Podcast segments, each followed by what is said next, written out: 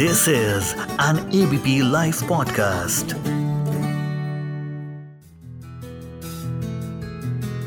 चलिए, एक हफ़्ते के नागे के बाद मैं मोहम्मद अरशद आज फिर से आपका वेलकम करता हूँ। उम्मीद है आप सब बढ़िया होंगे और फ्रेंडशिप स्पेशल एपिसोड्स को इतना प्यार देने के लिए बहुत बहुत शुक्रिया।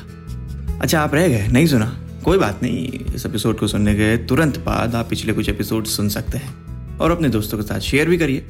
तो शो चल रहा है रिवर्स गियर सिर्फ़ और सिर्फ़ A B P live podcast पर। अच्छा आपको याद है, पहले पाँच रुपए की नीली पन्नी के अंदर ब्राउन चॉकलेट पर वो लिपटी हुई गोल्डन फॉइल अनरैप करने में कितना सुकून आता था।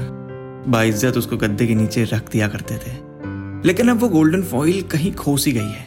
वक्त के साथ चॉकलेट का साइज़ भी छोटा हुआ और अंदर वाली गोल्डन फॉइल तो उससे एकदम जुदा ही हो गई हो।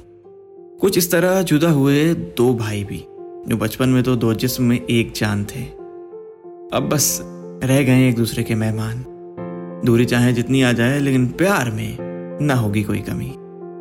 और हम दोनों से बड़ा रेसलर कौन है भला?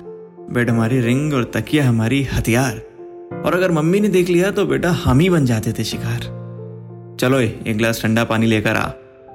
हुक्म था बड़े भैया का। भाई, तुमने इकतीस फरवरी को नौ बज के सत्रह मिनट पर मुझे मेरी बुक उठाकर नहीं दी थी। तो पानी खुद उठकर ले लो। जवाब था छोटे मियाँ का।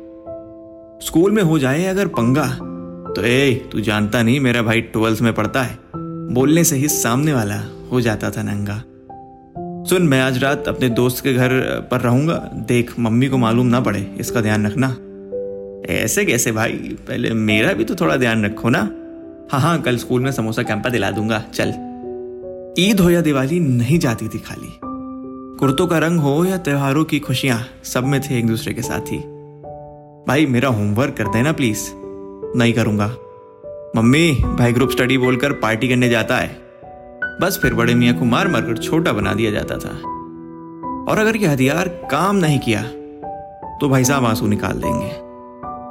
मम्मी, मेरी स्कूल पैंट छोटी हो गई है। हाँ हाँ बेटा, नहीं ले लो। मम्मी, मेरी भी पैंट फट गई है।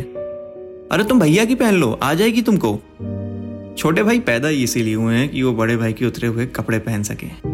और इसी वजह से इनको लगता है कि इन्हें कोई प्यार नहीं करता। और ऊपर से, बस एक बार बोल दो कि तुम मंदिर से उठाकर लाए गए हो। तो ये जो शक है, ये यकीन में तब्दील हो जाता है।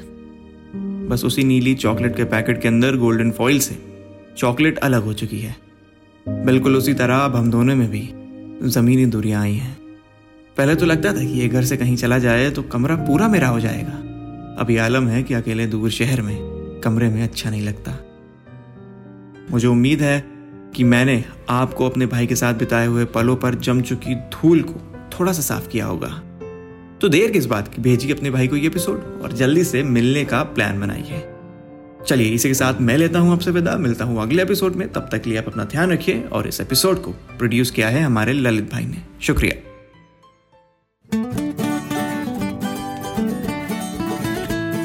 This is an ABP Life podcast.